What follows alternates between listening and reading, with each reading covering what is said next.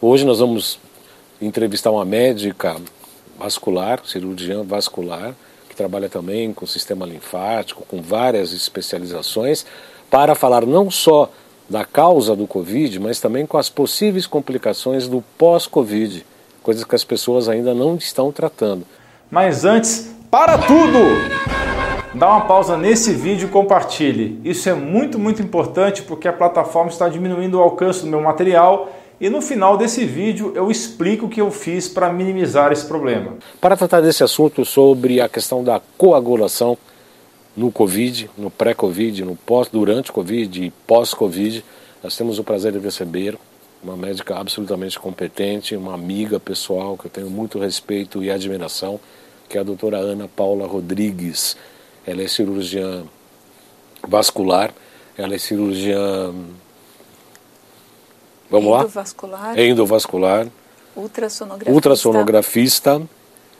Linfologista. Linfologista. Cosme. Como é que é? Pós-graduada em cosmiatria e laser pelo Albert Einstein. Estou terminando a turma agora. Cosmiatria e, e laser. Laser, isso. E também homotoxicologia pela Associação Brasileira de Homeopatia, né? Tive o prazer de realizar o, esse curso e também com foco em biopuntura. Biopuntura, que é a área que a gente gosta. Sim. A área que a gente gosta bastante. Estou vendo, inclusive, umas sementinhas no pavilhão veicular. Sim. Doutora Ana, seja muito bem-vinda, muito boa tarde. É um prazer recebê-la aqui no Salute. Seja bem-vinda. Novamente, né? Estou aqui, muito feliz agora nesse estúdio cada vez mais bonito e muito é, importante você ter realmente trazido à luz esse assunto, né? Um assunto que, como eu te falei, é, tem uh, suscitado muitas discussões dentro das, da, das sociedades de cirurgia vascular, cardiovascular, uh, hematologia, né, infectologia, e que causa bastante, uh, vamos dizer assim, bastante preocupação nos colegas médicos e também na população em geral, né? principalmente porque uh, há mais ou menos um mês, visto que começaram a chegar no, no consultório vários pacientes com uh, problemas cardiovasculares, principalmente tromboembólicos, ou seja, paciente com flebite, com trombose, com infarto, com uh, derrame, AVC. Eu realmente tive esses casos uh, originados no período agudo do pós-Covid.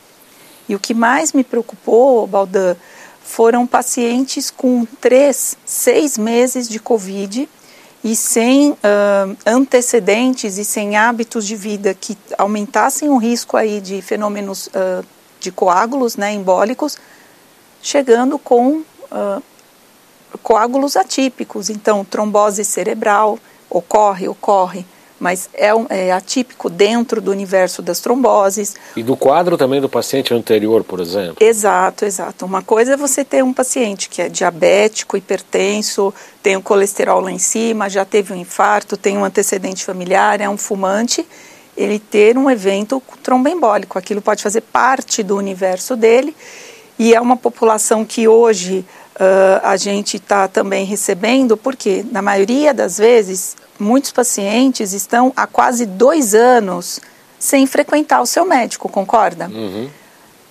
Por conta da pandemia, muitos não saíram de casa, muitos médicos também se recolheram, né?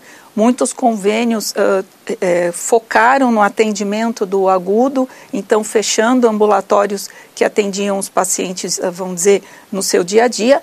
Então, o que está acontecendo é que esses pacientes estão chegando para a gente, às vezes com exames de dois anos atrás, pacientes que chegam com exames de dois anos atrás, a hora que você vai abrir, tinha uma disfunção que não foi tratada, ou tinha um diagnóstico, às vezes, até de câncer, que não foi visto. Por quê? Porque nesses praticamente um ano e meio, se a gente for juntar, esses pacientes ficaram enclausurados e sem acesso, né, muitos deles.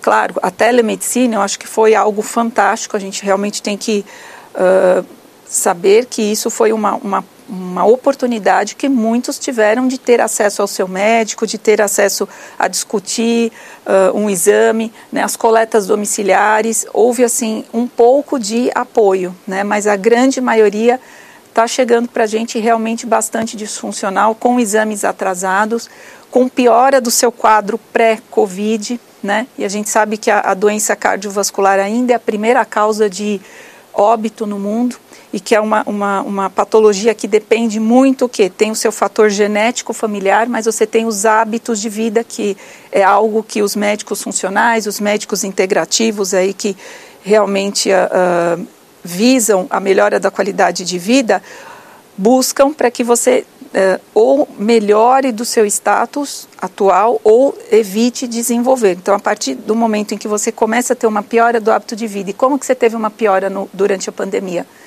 Você parou de fazer atividade física. Você estava fazendo academia, você parou. Você fazia a tua caminhada no bairro, você parou. Você teve uma sobrecarga do quê? De ficar sentado. Então, o pessoal que está fazendo home office, os, os primeiros quatro meses, as maiores queixas que chegavam para mim, pessoal que me liga, eu tenho pacientes antigos, tudo, Ana, eu estou com dor na perna, Ana, eu acho que é trombose, Ana, não sei o que. Alguns eu pegava o ultrassom, ia na casa, examinava o paciente. Então, a gente teve um aumento dos fenômenos uh, de perna, né? Então, fenômenos de flebite, de inchaço, de erisipela, piora do sintoma de varizes, as questões ortopédicas. Então, esses pacientes eles passaram a se movimentar menos, pararam a sua atividade física, que é super importante para você diminuir o risco cardiovascular, né? E começaram a comer. Muita gente melhorou a alimentação, quem comia na rua, tudo, mas a maioria começou a ter o quê? Um aumento de compulsão por doces. Houve um aumento da ingestão de álcool, né? Eu até uh, vi um podcast sobre vinhos em que houve um aumento de 76% no consumo de vinhos no Brasil, né? Muitos pacientes voltaram a fumar, né? Alguns pacientes que fazem uso de alguns outros tipos de, de, de cigarros também aumentaram. Então, quer dizer, o risco cardiovascular desses pacientes aumentou. Aumentou.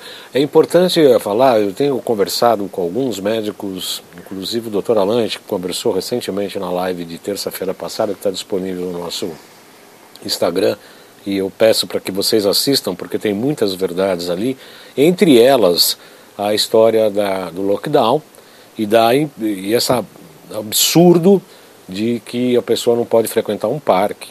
Né? Quando teve os feriados aqui em São Paulo de nove dias, eu falei com o Dr. Kleber Lemos, que é um grande amigo também, falou é um absurdo não ir para a praia. Primeiro porque a praia tem muita ventilação, o pessoal toma vitamina D, tem muito iodo da, do mar, quer dizer, precisaria ir para a praia para passear e aí fecharam os municípios. A gente está na beira da loucura coletiva. Nós estamos na beira da, coletiva, da loucura coletiva e o dragão engordando. O dragão engordando. Vamos voltar no início lá da, do, do Covid, doutora Ana, porque parece que a, a comunidade médica também, não, em princípio, da expansão do, da manifestação do vírus, não se tinha essa, essa noção de que era uma, uma patologia que causava tromboembolismo. Uhum. Não era, não tinha isso claro, né, doutora Ana? Exato, é, é, até o que eu realmente falo com os pacientes. Às vezes as pessoas falam assim, nossa, mas vocês deveriam saber, você... é algo, se a gente for ver... É varinha mágica, se tivesse, sim, né? Sim, eu falo, a bola de cristal bola não. De cristal, né? Então, da mesma forma em que a gente está aprendendo, cada paciente que chega é um aprendizado. Então, hoje você tem... Uh, uh, vamos dizer, complicações pós-Covid das maiores. Eh, você tem alopecia pós-Covid, você tem doença dermatológica pós-Covid, cardiovascular, você está tendo fadiga crônica, né? Você está tendo distúrbios psiquiátricos pós-Covid, certo? Então, está tendo uma gama de patologias que estão sendo deflagradas pelo vírus e que a gente ainda vai ter que esmiuçar isso muito para poder esse paciente não ficar fora as sequelas pulmonares, né? Não ficar tão sequelado, né? E que isso é individual. Então, você tem pacientes que tiveram um Covid muito importante e não ficaram com nenhuma sequela. E você teve pacientes que tiveram Covid, às vezes até assintomático, soube porque foi fazer a sorologia, porque o marido teve, e que agora, recentemente, até uma colega de trabalho teve uma questão vascular e ela teve um Covid que foi, ela só viu que estava positivo, porque o marido teve. E a gente foi ela investigar. teve uma, investigar e ela estava com uma situação vascular importante. Então, no início, o que acontece? No início foi uma bomba para todo mundo. Todo mundo teve que aprender a fazer diagnóstico, todo mundo teve que aprender a lidar com as situações mais graves, né? Uh, os primeiros pacientes, a gente dentro da, da, comunidade médica perdemos vários colegas, né? Colegas, por isso que se falavam, ah, só as maiores complicações são em pacientes é, que já têm doença crônica, ou que são obesos ou imunodeprimidos, e de repente isso começou a atingir uma outra população, isso realmente foi assustando é, é, todo mundo, porque algo inesperado, algo ainda sem protocolos de, de, de exame, sem protocolos de medicamentos, né? e até hoje a gente ainda tem essa, essa grande discussão. E uh, um marcador, uh, Balda, que se utiliza para questão vascular é chamado dedímero. Né? Eu acho que muitos de vocês devem ter ouvido até nas redes sociais o dedímero, ele é um marcador que você utiliza ele, principalmente, vamos dizer que você chega no pronto-socorro com uma dor na perna, eu não tenho ultrassonografista ali de plantão, mas olha, pode ser que seja uma trombose, você pede um dedímero, um dedímero, que é esse marcador sanguíneo para estados de hipercoagulabilidade, ou seja, em que você está fabricando mais coágulo, ele tem que estar tá por volta até ele de 450, 500. Se ele está acima disso, eu já começo a suspeitar que eu tenho uma atividade vascular que está aumentando os coágulos aí, certo? Esse dedímero, ele é sensível, mas ele não é extremamente específico para a área vascular. Então, se você chega com uma pneumonia, uma outra infecção, ou mesmo o próprio uh, COVID, ele pode estar aumentado, certo? Só que percebeu-se o quê? Que esse aumento, ele estava demais, 1.500, 1.600, 3.000, e daqui a pouco o paciente falecia e se faziam as autópsias, tudo. Poxa, uma embolia pulmonar, poxa, uma trombose renal. Nossa, o paciente infartou na UTI, o paciente teve um AVC maior. O porquê? Então começou que a se esmiuçar e verificar que a maioria dos pacientes que estavam entrando, mesmo com quadros mais suaves, estavam com um dedímero extremamente aumentado. Demonstrando que era um problema de coagulação. Exato. O ano passado tivemos uma estatística em 2020 que 80, cerca de 80% dos intubados aqui no Brasil vieram a falecer. É uma estatística absolutamente alta, mas que acaba demonstrando também esse desserviço que a imprensa tem feito ultimamente de falando que os números de mortes estão aumentando, aumentando, aumentando. Se o número de infectados e os números de intubados estão aumentando, o número de mortes, por consequência, irá aumentar. Fatalmente. É uma infelicidade, mas fatalmente irá aumentar. Existe alguma estatística de qual, qual a quantidade de pessoas que vêm a falecer pelo Covid, que estão intubados nos hospitais, foram por questões de coagulação, doutor? Olha, eu. Uh se eu te falar, tem algum estudo da, da sociedade, as coisas ainda estão ainda muito engatinhando, ainda mais porque alguns dados não chegam de uma maneira muito clara, certo? Uh, um, eu tive acesso a um artigo de setembro de 2020 de uma revista em que 49% dos pacientes que estavam em UTI tinham tido eventos cardiovasculares, tá? Hoje, nos consultórios, o que a gente está percebendo que um, pelo menos assim, um, um, eu tenho dois ou três grupos de, de, cirurgia vascular que eu faço parte, que eles estão recebendo uma média de um entre quatro pacientes. Então, se a gente for fazer aí a grosso modo, 25% dos pacientes que vêm e que tiveram Covid estão vindo com alguma queixa vascular. Tá? É lógico, se o paciente já tinha uma patologia cardiovascular prévia, isso vai estar, tá, é, é, você aumenta o seu risco de, de, de, desenvolver, né? Mas que isso, se eu te falar assim, é tanto, é tanto, eu vou estar tá sendo, não vou estar tá sendo clara. Tá bem? Mas é grande, de qualquer maneira. Mas é, é grande, é grande. exatamente. Eu... Tanto que o, o, um dos protocolos, se você chegar hoje e ser diagnosticado e estar numa, numa faixa de internação, no próprio pronto-socorro você já vai receber uma dose de heparina. E se você for um paciente leve, que vai fazer tratamento domiciliar, eles vão orientar algum tipo de protetor vascular. Uhum. Né? Estamos entrevistando no dia de hoje a doutora Ana Paula Rodrigues, nesse dia de São Jorge, é, sobre as questões das complicações cardiovasculares prévias e pós-Covid. Prévia, né, durante o Covid e pós-Covid. O fato de a pessoa ser portadora de algum distúrbio cardiovascular anterior piora a situação no caso do, da manifestação do Covid. Sim, com certeza, porque você já tem uma, uma patologia de base. Uma predisposição. Exato, vamos dizer, você tem uma, uma placa de cálcio, né, ali um entupimento numa artéria coronária ou na carótida que faz a circulação cerebral ou um, no, no, início eu lembro muitos casos na Itália até mandavam muitos vídeos, né, muitas fotos em que na Itália houve um grande uh, uh, um grande número de pacientes amputados, né? até se eu não me engano teve uma artista que foi amputado as duas pernas por conta de trombose arterial. Já era um paciente que tinha uh, doença vascular periférica, né, oclusiva, e frente a esse estado de inflamação, de hipercoagulabilidade, em que o vírus ele, ele faz uma produção exagerada de uma, de uma um, substância que são chamadas citocinas pró-inflamatórias, que inflamam ali toda a parede vascular, o endotélio vascular, fazendo o que? Sempre que inflama, o organismo vai e tenta fazer como se fosse um band-aid, né, um curativo de plaquetas.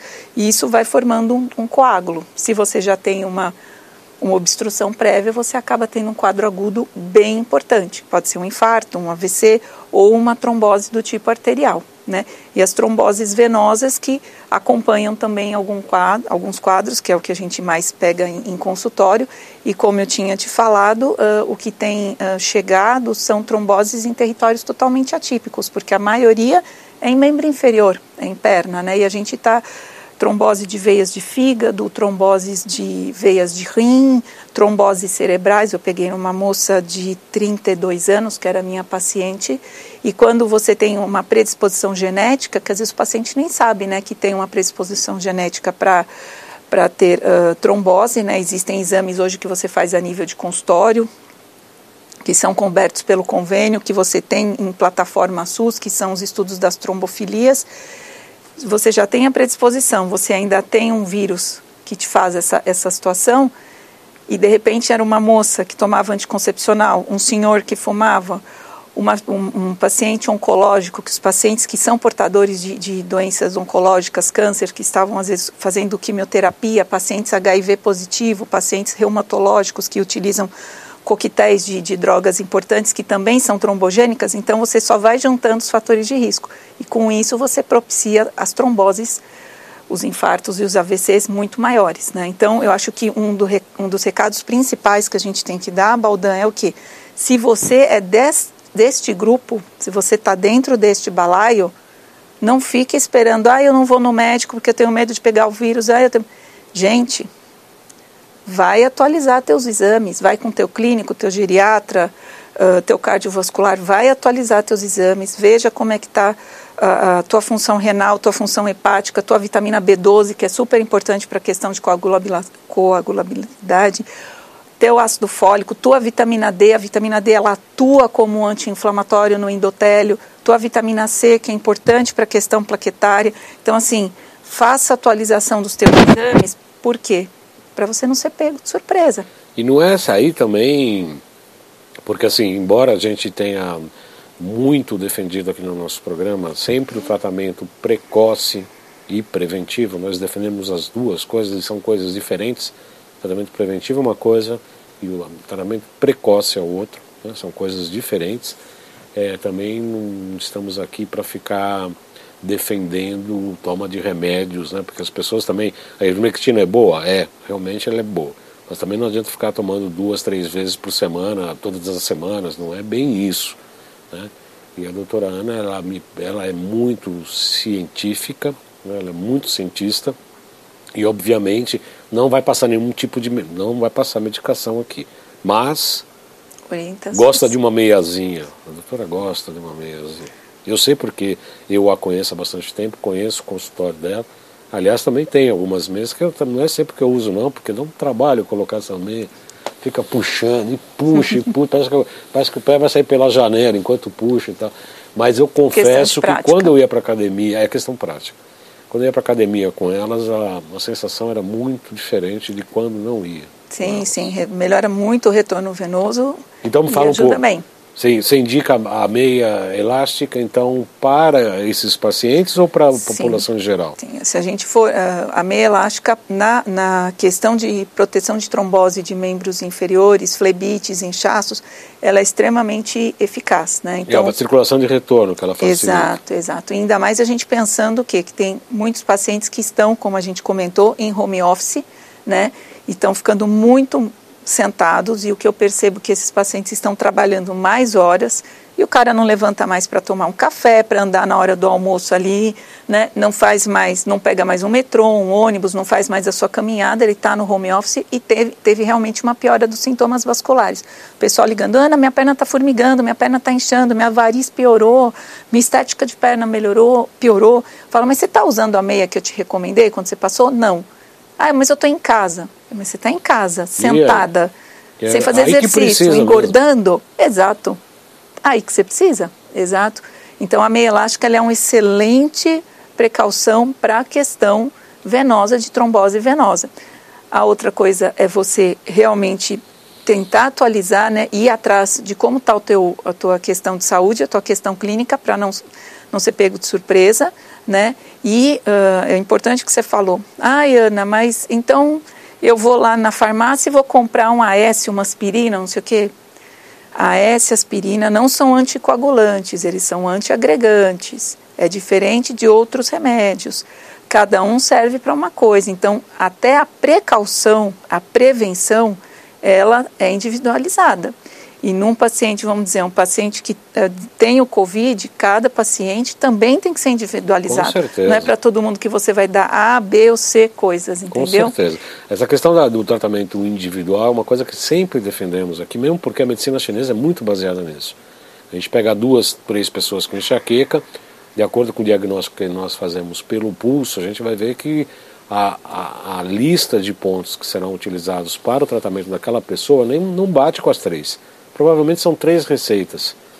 Uma insuficiência ou excesso de vesícula biliar, outra processo hepático, pode ser problema de rins, pode ser hipertensão arterial. Tem uma série de, de causas que varia de acordo com o paciente e, obviamente, o tratamento o diagnóstico e o prognóstico vai ser, obviamente, diferente. O que você está falando é absolutamente importante, porque questiona, porque assim, nesse período, né, doutora Ana, a gente tem percebido aí que todo mundo fez faculdade no Facebook uhum. e no YouTube, né? Sim, todo mundo virou virologista, todo mundo virou médico, político de saúde, infectologista, e todo mundo se acha no direito de ficar dando opinião à torta e direita. Né? Torto e direito. Então não é muito, essa questão do tratamento individualizado é absolutamente importante. E uma verdade que é para um paciente não necessariamente é para todos né? ou que seja uma verdade absoluta. Ah, eu fiz isso, então para mim deu certo, então as pessoas começam a escrever que aquilo é como se fosse uma verdade absoluta, e não é. Não é. A sua verdade é sua, muito legal, obrigado por compartilhar, troféu joinha, mas isso não significa que seja uma verdade absoluta, precisamos parar com isso. Uhum. Né? Porque senão a gente cai na medicina dos protocolos. Né? Ah, vamos dentro fazer protocolo. Protocolo é importante sim, mas para fazer protocolo não precisa ser médico. Basta um enfermeiro, basta um técnico de informática, basta qualquer uma pessoa. Fazer protocolo qualquer um faz. Concorda comigo, doutor? E fora o, a interação medicamentosa, né? Então, se você Exatamente. toma um anticonvulsivante, um anti, antidepressivo, uh, depressivo, são remédios que, uh, aquele remedinho para unha que muita gente toma, que dá muita lesão hepática, né? Então, você vai, uh, você tem que tomar muito cuidado, porque existem as interações entre drogas, em que você de repente abaixa o poder de uma, aumenta o poder de outra e tem o cuidado. E uma coisa que eu tenho feito, uh, uh, Baldan, é o que? Orientar os pacientes que tiveram o Covid, seja leve ou grave, a fazer uh, um acompanhamento pós. Não é assim, há 14 dias, tchau, 14 dias, tchau. Você tem que fazer uma avaliação do seu pulmão. Eu, eu, eu, aí, eu vou usar a palavra protocolo. Avaliação pulmonar, Dois, avaliação de fundo de olho, porque tem pacientes tendo diminuição de acuidade visual, seja por drogas que utilizaram, seja por trombose de fundo de olho. Uh, avaliação cognitiva, então, pacientes que estão tendo déficit de memória, surtos de pânico, quadros agudos de depressão, cefaleia, problemas de pele, aparecimento de lesões novas, queda de cabelo, né, verificar direitinho e da parte vascular, pelo menos um ultrassom, principalmente de membros inferiores, que são os mais acometidos, para verificar se esse paciente teve alguma, uh, alguma uh, algum evento que de repente passou em brancas nuvens, ninguém viu, ou falou, ah, é um inchaçozinho, uma dorzinha, né? E eu tenho feito acompanhamento, eu não só eu, mas alguns colegas, o acompanhamento através do dedímero para principalmente saber até onde vai a anticoagulação desse paciente, certo? Então, uhum. se o dedímero dele com um mês não baixou, dois meses, três meses, eu tenho paciente com seis meses pós-Covid com dedímero ainda de 1.500 e que me abriu uma, uma úlcera na perna. Uma senhora bonita de 50 anos que fazia estética vascular. Então, é importante que exista essa consciência no paciente e no médico que está acompanhando esse paciente de que tem que se cobrir esses cuidados. Porque a gente não sabe, a gente está com um ano e meio de pandemia. Dois, cinco, dez anos, essas crianças que estão nascendo de mães que de repente tiveram Covid, vai ser, ah, vão ser é, assim, coisas, nós são vamos absolutamente, aprender, exatamente. Nós vamos aprender no dia a dia. No dia a dia e na prática, no dia a dia e na prática. Doutora, tem pacientes que eu tenho alguma dificuldade em tratar, que são pacientes que têm ferritina alta e baixa de ferro. E problemas de, ao contrário, da coagulação, da, da formação da hemoglobina que acaba criando uma hemólise, ela abre, essa a hemoglobina tem uma vida mais curta do que o normal, ela cria uma hemólise, enfim. A gente consegue ver isso com microscopia de campo escuro, inclusive com a agregação das hemoglobinas. A questão do ferro, a questão da ferritina alta, ele é um agravante, doutor? Primeiro porque paciente que tem ferritina alta, inclusive bem legal você falar, porque foi o tema do meu TCC agora de, de término da pós de, de cosmiatria e laser no Einstein, foi sobre a dermatite ocre, né? Então aquela perna escura e que a maioria das vezes está ligado à ferritina alta. Né? Então, a ferritina alta você pode ter uma questão genético-familiar que muitas vezes não é investigada, que é a hemocromatose, em que você tem uma alteração, uma mutação, é uma, a principal mutação que você tem dos erros inatos do metabolismo, em que você tem uma alteração na absorção do ferro a nível intestinal, então o ferro é absorvido quase 50 vezes mais do que deveria, e daí ele vai sendo estocado em vários lugares. Num deles é o fígado o outro é o baço, rim, medula, gerando o quê? Problemas futuros. Então você pode ter uma cirrose hepática, você pode ter um, um aumento do baço, né? você pode ter um problema renal, um, uma questão vascular, entendeu? Então sempre que você tem ferritina alta, você tem que procurar a causa. Então você pode ser uma causa genética, pode ser uma causa metabólica. A maioria dos pacientes que estão em sobrepeso, pacientes que estão aí com síndrome metabólica, ou pré-diabetes, um colesterol alto, um hipotiroidismo, né, tem ferritina alta por alterações metabólicas a níveis hepáticos, né? E esse paciente com a ferritina alta, como tem ainda todas essas questões agregadas, é um paciente de maior risco para fazer coágulo sim, Baldan. E quem tem a ferritina baixa, existem várias causas. Geralmente são mulheres, né? Mulheres que às vezes têm uma perda menstrual maior. maior né? Os pacientes aí que hoje não consomem carne, né? Tem uh, mutações genéticas também que estão ligadas à, à, absorção do ferro, né? Aí de uma forma contrária. E, e esses pacientes, ao contrário, você precisa ofertar ferro para ele melhorar função tiroidiana, é, questões de pele, cabelo, unha, questões cognitivas, de cicatrização, né? Mas o paciente com ferritina alta e se tiver o Covid, esse cara é uma bomba relógio. Você tem que consertar tudo ali e além disso ainda dá um suporte de coagulação para ele, né? O que eu entendo como um todo, doutora Ana, veja que o Covid veio para mudar a mudar a humanidade. É né? Infelizmente, infelizmente, né, no começo todo mundo achou, ah, o planeta está azul, parou a fumaça, os peixinhos estão pulando nos lagos, todas as pessoas agora estão muito mais é, é, muito mais solidárias. E a gente vê que depois de um ano isso é tudo uma balela né, uma, uma falácia, porque a gente não vê pouca solidariedade, a gente vê uma polarização, uma politicagem muito grande em cima do tema, é, falta de responsabilidade na divulgação de informação, desrespeito entre as opiniões é, diferentes, né, porque tem pessoas que não necessariamente precisam pensar igual a gente. Ninguém está querendo fazer cabeça de ninguém, ninguém está querendo fazer com que todo mundo concorde com o que eu estou falando. Né? Ou com o que a doutora Ana fala, ou com o que outras pessoas falam.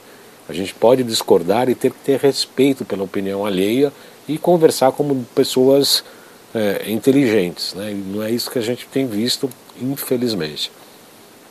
Para a medicina chinesa, em relação à ferritina, a gente trabalha com dois grandes órgãos. Primeiro, o fígado e também não, não é primeiro, na verdade são da mesma importância. É o baço, né? porque segundo a medicina chinesa, o baço é o que é responsável pela fabricação, entre aspas, do sangue.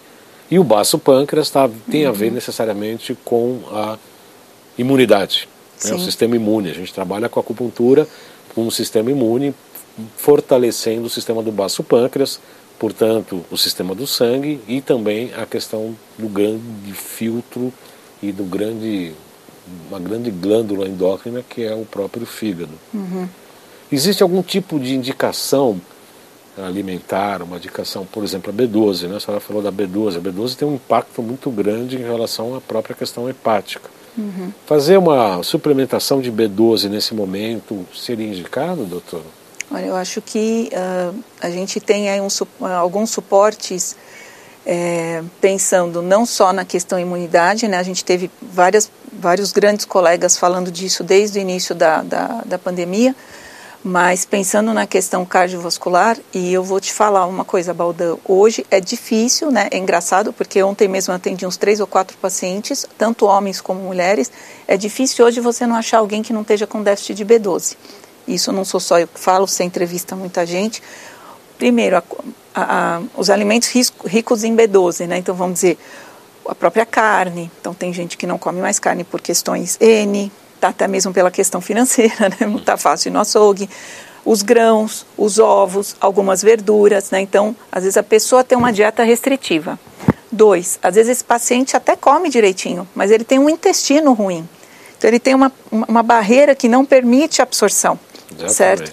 E três, né, uh, são as pessoas que têm alterações genéticas de absorção. Então, ele tem uma questão genética e muitas vezes isso não é visto, que são exames extremamente específicos que estão chegando no Brasil para conversão e para absorção de B12. Então, hoje é muito comum. Hoje, é uma, eu vou te falar, nos últimos dois, três meses eu tenho reposto muito mais B12 nos pacientes do que vitamina D, porque tem muita gente que já está vindo com uma reposição de vitamina D, que o reumatologista deu, o ortopedista, o ginecologista. Finalmente, né? né? Não, tem Finalmente, open minds, né? open minds. Mas a B12 realmente tem muita gente que não dá. Por quê? Porque tem pessoas que falam, ah, o critério, ah, tá 300, tá bom. Não, pode ser um pouco melhor. E se ele tiver alguns outros fatores de riscos, realmente você, você deixar a B12 é, um, um é um, uma carta na manga aí para auxiliar bastante, né? A questão cognitiva é super importante, né? Você ter o complexo B em ordem, né? A questão da metilação, né? Eu estudo muito uh, uma mutação específica que é o MTHFR, que está ligado a uma série de patologias, né? Inclusive o próprio autismo. E a B12 ela é, um, é um suporte dentro de tudo isso, né? Então é é mais um programa se a gente for falar aí de Com certeza. dessas questões. Aliás, eu, uma vez por mês, na verdade eu queria fazer uma vez por semana, às vezes, às vezes eu até faço, eu mesmo faço em mim mesmo. É a procaína 2%, meticobalamina, metilfolato e a D3 eu não faço porque é 600 mil unidades, é aquela dose de ataque do Dr. Uhum. Cícero Coimbra. Mas a meticobalamina, que é a B12 já metilada, e a metilfolato, que é B6, né? Metilfolato é B6, né? uhum. né? E é um Maravilhoso. B6, né? B9. Mari, uhum. é B6 e Tem B6, B9, né? Você tem, você tem uns blends bem interessantes Bem hoje. interessantes que precisam ser feitos, né, doutor? Sim. E também tudo isso é aquela história que a gente voltou desde o princípio falando da importância da gente manter o sistema imune adequado. Sabe-se, né? O doutor Cícero Coimbra veio aqui várias vezes, inclusive um dos programas dele saiu do ar, né? Nossa, não sei onde foi parar. Abduzido. É, acho que foram abduzidos alguém entrou no cofre, roubou, enfim, alguma coisa aconteceu que desapareceu. Né?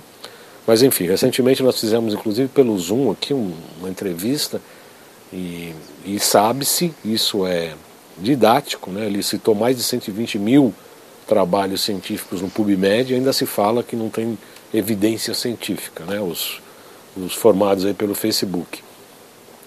E Sabe-se que a grande maioria dos pacientes que morrem por Covid tem a vitamina D no solo, no pé. Sabe-se isso? É, isso já é, um, já é uma, um dado bem forte, realmente. Bem forte, quer dizer. Então a vitamina D3 ela deve ser suplementada, né, doutor? É, e, e, assim, ontem mesmo eu tive a oportunidade de, de ver um material que, de exames genéticos que estão chegando agora no Brasil uh, ah, para avaliação de, de distúrbios genéticos ligados a D3, né? E eu fiquei impressionada com a quantidade, até a Adriana, você conhece, que é, é enfermeira. nossa enfermeira, que está, está fazendo o curso de nutrição, se Deus quiser, daqui dois anos vai estar assumindo a nutrição lá no consultório. E eu estava mostrando para ela os painéis, nós acabamos vendo o material juntas. Eu falei, Adriana, olha aqui a quantidade de genes que dependem da vitamina D3 para o seu funcionamento, né? Então, realmente essas bases são, são importantes, né? Não é modismo, né? Existem, como você falou, o próprio Dr. Coimbra, que é assim, a gente não tem né? nem o que falar, né? Uma pessoa, uma pessoa boníssima que não esconde uh, conhecimento, conhecimento, íntegro, né? íntegro, né? É muito bacana. Ele, ele realmente tem um material de excelência e só que tudo tem que ter o cuidado, né? O que eu, eu, novamente é, mesmo suplementações, você tem que tomar cuidado, tem que ver a origem. Tem muita medicação de baixa qualidade, né? Hoje você entra em alguns sites de venda, está se vendendo de tudo, de qualquer jeito, não se ter controle, né? E daí o que acontece? Aí sai uma ou outra notícia, você acaba crucificando um método por conta de uma situação.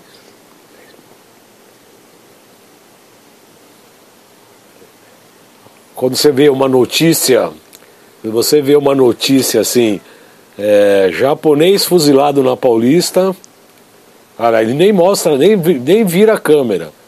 Japonês fuzilado na Paulista, fui eu, fui eu. Ou se não, Tsuru fuzilado na Paulista, fui eu. Né? Fuzilado na, na Paulista. Ele está me mandando embora já? Daqui 10 minutos. Nossa, então eu vou parar de falar. Você sabe que ah, eu sempre falo para meus entrevistados, você não fala muito, porque senão eu sou obrigado a te cortar. E eu corto mesmo. E as pessoas acham no YouTube, né? Ah, você fala demais. Eu falo e vou continuar falando. O programa do jeito que foi criado, foi criado por mim, e eu faço do jeito que eu quero e vai continuar assim. Né? Não tenho o menor interesse de mudar. Né? E agora, com a doutora Ana, por certa respeito, admiração, eu deixei ela falar um pouquinho mais. Um pouquinho mais, sem cortar, não, cortando muito mas com todo o respeito e admiração que eu tenho, eu sei que a gente tem é, bastante, tem bastante informação também que a gente precisava ser absorvida por conta disso. Obviamente que a gente tem que ter cuidado é, com essas vendas, com a automedicação principalmente.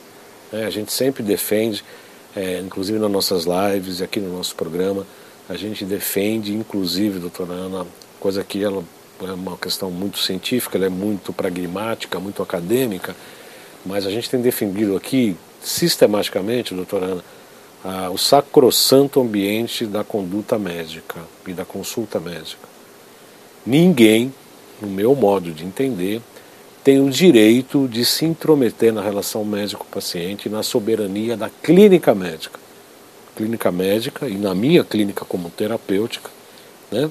É, nós temos que ser soberanos, não tem que ter ingerência de Conselho Regional, Anvisa, OMS, os quais quais quais, da não sei o que, da Noruega, é, Associação da Barra Funda, do Bom Retiro e de, e de Quetais, entendeu? É, a relação médico-paciente, a decisão do paciente junto com o seu médico é soberana. A gente soube de alguns casos aí que o médico não quis passar determinado tipo de medicação, que eu não vou falar, que é a, clori, é a cloriquina, a hidroxicloroquina, eu não vou falar, mas é a hidroxicloroquina. O paciente pediu, o médico falou que não podia dar porque ele tinha o risco de perder o CRM, porque não sei quem tinha ameaçado. Olha, umas coisas assim que você fala, não, nem na idade da pedra eu acho que a grosseria, a, o grotesco foi tão grande quanto esse tipo de coisa. Né? Então nós defendemos aqui sim a soberania do, da consulta clínica, da soberania clínica. Você concorda comigo, doutora? Ou eu estou falando no deserto? Não, acho que é, é importante que a gente está. Eu brinco que a gente está quase que numa. Estamos né, numa situação de guerra. É uma guerra é uma que não guerra. foi dado nenhum tiro. É uma guerra. Né? Então, admira-se que ainda existam, como você diz, polarização de todo tipo de ideias, todo tipo de instituições. Nós tínhamos que estar unidos. Unidos, exatamente. Tentando eh, melhorar a qualidade de vida mental das pessoas, porque essas informações realmente, o que eu acho que a, a, eu conheço psicólogos, psiquiatras, Ana, não tenho data, eu não tenho, né, porque as pessoas estão sendo mentalmente destruídas. Bombardeadas, né? Famílias, relacionamentos, e isso, uh, crianças, né, tem crianças com 5, 6 anos tendo terror noturno, tendo síndrome do pânico. Eu acho que as escolas deveriam repensar esse estudo online tão massacrante, eu falo por conta, tenho dois filhos, um de 11 e um de 6. Nem os professores eu acho que estão satisfeitos, nem as crianças, eu acho que a gente está num momento em que não precisa ter esse nível de exigência tão grande. As próprias uh, uh, escritórios, indústrias também, porque o, o que a gente está pegando mais no consultório hoje são as os transtornos de humor, os transtornos psiquiátricos, as pessoas estão entrando em burnout e readequar esse indivíduo à sociedade. Você sabe que uma doença mental às vezes pode ser muito complicado. Readequar esse indivíduo na sua família vai muito ser, custoso, acho que vai ser um, né? exato, vai, muito vai custoso, ser um custo. não na questão de grana, não é questão de dinheiro, é questão de trabalho mesmo, né? Sim. Porque a gente pega no consultório, inclusive a terapia neural é uma coisa muito interessante para esse tratamento, para esse tipo de tratamento de distúrbios emocionais.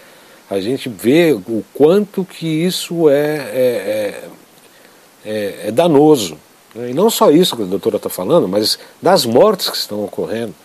Está morrendo gente todo dia, e muitos, e milhares. E por conta disso fica se dicotomizando em relação ao candidato X, ao partido Y, ao que isso é científico, aqui. Sabe, aquela coisa do ah, agora o planeta está azul, aquela baboseira toda, cadê aquilo? Hoje é um momento de solidariedade, é um momento de se unir forças para se combater um inimigo comum, que é um só, que é o tal do Covid. Não é esse que está ocupando o cargo X, ou aquele que está ocupando o cargo Y, ou seja lá o que for ou aquele que defende uma, uma ciência não sei do que. Infelizmente a gente está vivendo essa dicotomia política, econômica, social. E como uma doutora falou, nós estamos vivendo praticamente uma guerra, sim. É como eu abri o programa, né? O dragão está bem gordinho, mas São Jorge está com a sua espada e com sua lança, doutora. A gente tem fé. Temos que fazer o nosso papel, por mais Exato. difícil que seja. Exato. Então não estou falando no deserto. Não, acho que tem uma galera com você. Nossa galera. Ô Tsuru, quanto tempo, Tsuru, antes que eu, eu armo 612 aqui? Cinco minutos. Ele morre de rir. Ri que você vai ver daqui a pouquinho. Deixa eu passar os cinco minutos que a gente vai ter uma conversa de homem para japonês aqui. Como se japonês não fosse homem, né? Obviamente que é. Eu tenho essa intimidade com o Ademar, que é uma pessoa muito bacana, é um profissional de vídeo, de muita experiência e agregou muita coisa ao nosso trabalho. Doutora Ana, nós estamos chegando, infelizmente, ao final do nosso programa. Eu gostaria de que a senhora falasse, chamar você de senhora é difícil, né? Mas gostaria que você falasse, doutora, da, sua experiência, da sua expectativa desse momento tão difícil da humanidade, mas ao mesmo tempo a sabedoria da medicina chinesa, a acupuntura, o taoísmo, fala que na hora mais escura é que surge a luz, né? Então, por um entendimento taoísta do conciliação dos contrários, né? Eu imagino, e eu sou um otimista em potencial, que essa hora, por mais difícil que seja, vai transformar a humanidade, seja com ferro ou com fogo. Sim. Eu gostaria que você terminasse esse programa falando um pouco das suas expectativas como médica, como mãe, como pessoa sensível que é, e inteligente como é, do que esperar, né? uma palavra de, de esperança e consolo talvez para as pessoas. É, Eu acho que o que, o que você pontuou é super importante. É lógico, o que a gente tem, tem falado para os pacientes é tentar viver um dia de cada vez, né? Então, acho que o Covid veio para falar assim que a gente não tem total controle, né? Diminuir a questão das ansiedades antecipatórias, né? Que isso é, é muito complicado, né? Então, a pessoa tem esses não, não são sonhos. Sonhos são sonhos, projetos são projetos. Mas quando isso você põe uma ansiedade tão grande que isso começa a ser patológico para você e te dá uh, doenças próprias e do ambiente, isso é ruim. Então, acho que o primeiro de tudo é reavalie a sua qualidade de vida. Reavalie os teus relacionamentos uh, dentro da sua família, dentro da tua, uh, do teu trabalho. Faça com que isso seja bom. Né? E cuida da tua saúde. Cuida, não faça um processo de autodestruição. Ah, eu estou em casa mesmo, sei o que, vou comer pra caramba, vou beber, vou fumar. Pensa que assim, é o que você falou. Se eu tiver com uma imunidade boa, se eu tiver com uma cabeça boa, se eu tiver uma alimentação legal, se eu tiver com os meus exames razoáveis, se o dragãozinho vir, eu vou estar com uma lança, ou seja, eu vou tá conseguir de repente passar em brancas nuvens ou com alguma coisa que depois eu vou conseguir administrar, como em qualquer doença. Agora, se eu já tiver totalmente descompensado e, e fazer essa autossabotagem cada vez ah, ah, se eu pegar mesmo, não sei o quê, porque a gente escuta isso, né? Isso vai ser pior para você, né? E pensa em todo mundo ao teu redor, né? E o que a gente tem percebido assim, eu até brinco que o, o, o Covid ou você ou o casamento solidifica, solidifica ou, ou divórcio, né? Então a gente tem visto isso que Uh, muitas famílias têm se unido, pessoas têm mudado de cidade para ficar perto dos seus, as pessoas estão reavaliando os seus relacionamentos, né? E eu acho que, que é o que você disse, existe algo por trás disso, existe. Está sendo doloroso porque estão se perdendo várias pessoas, sim. Mas você pode fazer a sua parte cuidando de você, cuidando do teu ambiente, né? E, e vendo suas escolhas, né? Então, eu faço, falo um exemplo bobo para os meus pacientes, uma paciente minha, uma pessoa extremamente bacana, bonita, que tem uma questão financeira é, diferenciada, né? E ela falou assim: quando eu cheguei no meu closet, eu abri, vi a quantidade de sapatos que eu tinha, inclusive alguns com etiqueta, e que eu falei: nossa, se eu for para uma UTI, esses sapatos todos vão estar aqui.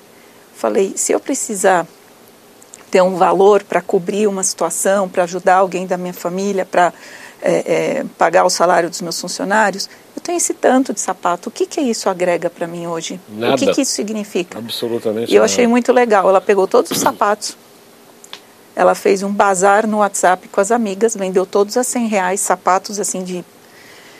E ela pegou esse valor e, e, e, e deu para a instituição da igreja fazer cesta básica. Então, eu acho que assim, veja, porque às vezes você tem uma pessoa próxima de você, Sim. um vizinho, uma, alguém da família que está numa situação difícil, e às vezes você tem lá né, tantas coisas na tua casa que você poderia de alguma forma, é, é, até doar, né? Então eu falo, tá chegando o inverno agora, quantos casacos você tem? Você tem 10, você precisa de 10?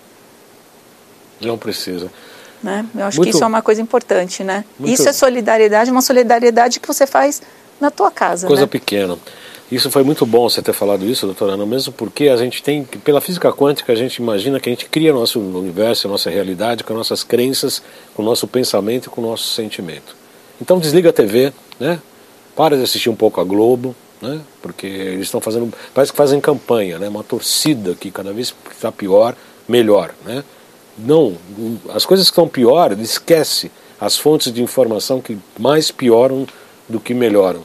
Cria um pouco a tua própria realidade, faça coisas que você goste, fale com seus amigos, procure essas pessoas que você goste, converse com as pessoas, seja mais solidário, primeiro com você mesmo e com as pessoas que você convive. Procure evocar, treinar a amorosidade, a compaixão, a paciência, né? inclusive a capacidade de conviver com pessoas que pensam diferente de você. Porque para fazer caminho contrário disso tudo, o mundo infelizmente ainda está cheio. Então, para fazer a diferença, nós temos que fazer o contrário do que isso tudo acabou gerando. E a sociedade é que gerou o Covid, a sociedade que gerou a crise, a sociedade que gerou os hospitais lotados, quem somos responsáveis por tudo isso somos nós mesmos. Não é laboratório que criou vírus, não é imunidade não sei do que, é alimentação não sei do que, e deixa de. Sabe, nós, a hora que nós nos colocarmos como responsáveis pela nossa própria realidade, aí sim teremos o início da capacidade da mudança da crença, dos sentimentos, das emoções, dos pensamentos e da própria realidade. Ok. Muito obrigado, doutora Ana. Foi um prazer tê-la aqui. Eu agradeço pela oportunidade e espero ter clareado aí o horizonte de alguém ou pelo menos também dado uma dica tanto para colegas como também para pacientes, né, do que eles podem se preocupar em corrigir. Com certeza, com certeza agregou muitas, muita informação para mim, para todas as pessoas, tenho certeza. É, as pessoas que quiserem falar com você, quais são os contatos, doutora Ana? É, eu tenho um canal no YouTube, né? Ainda está pequenininho, né? Porque os, os, os, os, vídeos eram depositados no canal do Alain, mas é, é, doutora Ana Paula Rodrigues, lá tem vários vídeos, uh, acho que são 18 vídeos bem é, divididos pelas várias patologias vasculares, orientando que cada patologia, esse vídeo de dermatite ocre, que foi o que me incitou a fazer o TCC, foi o mais visto do canal do Alain por muito tempo, depois uh, lá no canal também é visto. Uh, tem dois ou três vídeos sobre as questões cardiovasculares e o Covid, pode passar lá alguma, alguma coisa, eu estou sempre respondendo. Eu tenho o meu Instagram, arroba Draninha, né? Draninha. Draninha, doutora Aninha. Aninha né? Isso. E o consultório, a gente tem uma, lá no ABC, né, em Santo André, a, a clínica. Aqui em São Paulo, há cinco meses, a gente abriu aqui no Alto de Pinheiros também, que é a HRI. E o, o telefone de lá é 97130 1312. Às vezes alguma orientação. Está ah, lá, 97130 1312. E à disposição. Do... Mas o ah, material pode estar. O material lá gratuito você pode estar vendo. A gente tem um, um, um blog também no alainuro.com, um blog com todos os os materiais dos vídeos, né? Tem uns e-books legais e, e, vários artigos que você pode estar vendo, né? É, tanto a doutora Ana, quanto a doutora Ana Paula Rodrigues, quanto a doutora Alan Dutra são estudiosos, são amigos pessoais. Eu sei que são pessoas absolutamente estudiosas e, além de tudo, são absolutamente sérios nos seus propósitos. Muito obrigado, doutora Ana. Eu que agradeço, querido. Sempre é um prazer falar contigo, receber você aqui. Agora é o momento de uma novidade muito importante eu venho sofrendo restrições nas mídias sociais, especialmente aqui no YouTube. Então, todo o meu material mais polêmico eu vou colocar no meu novo canal do Telegram. Para quem conheceu o canal anterior, que já não está mais ativo faz mais de seis meses, esse antigo não vai continuar porque eu perdi o acesso dele. Então, estamos começando tudo do zero. Não sei se vocês sabem, mas o Telegram funciona de modo diferente do WhatsApp. Quando você entra num canal ou num grupo dentro do Telegram, você tem acesso a todo o conteúdo desde o começo. Você não vai só acessar aquele conteúdo a partir do momento que você entrou. Então acesse o link da descrição e do primeiro comentário t.me barra canal e tenha acesso a todo o material sem censura desde a primeira publicação.